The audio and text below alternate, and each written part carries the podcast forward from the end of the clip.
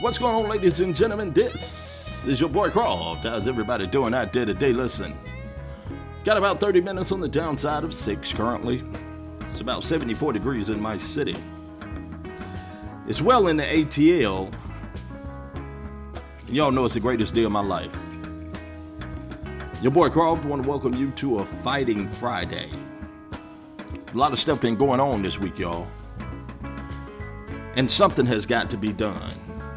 You know, I just want to holler at my black brothers and to the ladies out there with strong black brothers. You understand what I'm saying? I just want to let y'all know, black man, if we didn't have the potential to be so powerful and wasn't so valuable, listen to your boy Croft now, they wouldn't be so quick to exterminate our existence. See, for me, it makes me sick, y'all. I'm telling y'all, it makes me sick to my stomach. I'm talking years of racism, institutionalism, and hatred, y'all. They never liked us. You think if we push for the death penalty, it would stop, do you?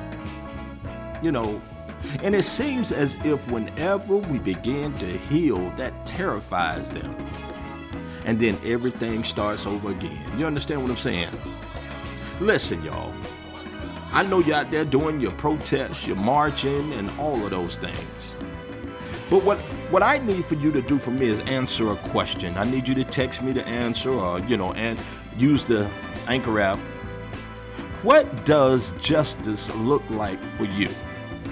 Holla at your boy Croft. Thank you so much for your time this time, and until the next time, I hope it's better than the last, and as my dad would always say, you're never out of business when you mind your own. This is your boy Croft. Have a great weekend. Peace.